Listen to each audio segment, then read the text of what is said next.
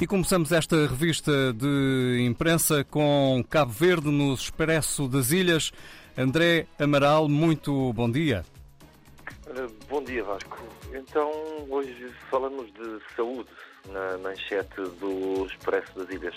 O primeiro hospital privado nasce em São Vicente, é este o título da manchete da edição desta semana do Expresso um hospital que tem um bloco operatório uh, preparado para cirurgias, maternidade que segue as melhores práticas de parto humanizado, suítes para internamento, um investimento, um investimento que coloca Cabo São Vicente em posição única na prestação de cuidados de saúde a nível nacional. Também em destaque temos a entrevista com Jacira Monteiro, a Presidente da Câmara Municipal de Santa Catarina, de Santiago, anunciou nesta conversa com os Expresso das Ilhas a sua vontade de se candidatar à Câmara nas autárquicas de 2024.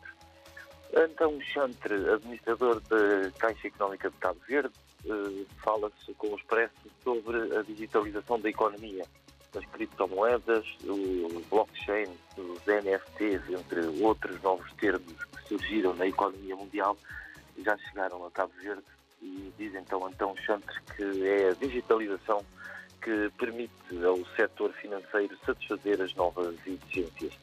Mas, em termos sociais, falamos sobre proteção de menores. O Instituto Cabo-Verdiano da Criança e Adolescente, o ICA, quer formar professores do pré-escolar em educação sexual. Na cultura, para terminar, eh, falamos sobre o lançamento de um novo livro sobre a gastronomia cabo-verdiana que foi apresentado esta semana na praia. E são estes os títulos para a edição desta semana. Obrigado, André Amaral, no Jornal Expresso das Ilhas. Noutros jornais de África, no jornal O País de Angola, destaque para a notícia do funeral de Nagrelha, com um morto e 33 feridos.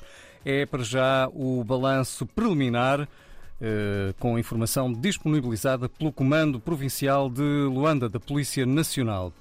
Outras notícias no país. Eh, destaque para a greve no ensino geral pode comprometer provas eh, trimestrais e também notícia dos jovens implicados no caso Miss Willa, condenados a 13 anos de prisão.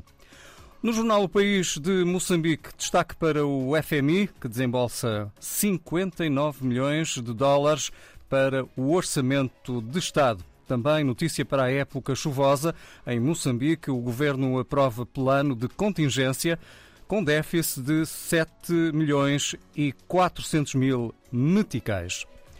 No jornal Telanon, jornal digital de São Tomé e Príncipe, destaque para o futuro da roça Água Zé, que foi foco de reflexão de académicos em Lisboa.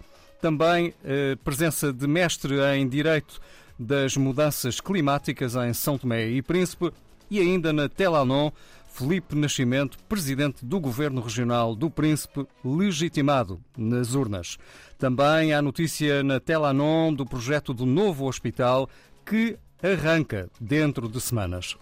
No jornal O Democrata da Guiné-Bissau, notícia para a extinção de 28 partidos. Silvestre Alves pede revogação do despacho do Supremo Tribunal. Da Agricultura, Senegal irá disponibilizar 3 bilhões de FCA para apoiar a Guiné-Bissau. E do Jornal Globo do Brasil, com aceno de partido aliado a Bolsonaro, Lula reúne 103 parlamentares na sua equipa de transição. O grupo de trabalho abriu as portas do governo provisório, siglas que podem dar sustentação ao petista no Congresso.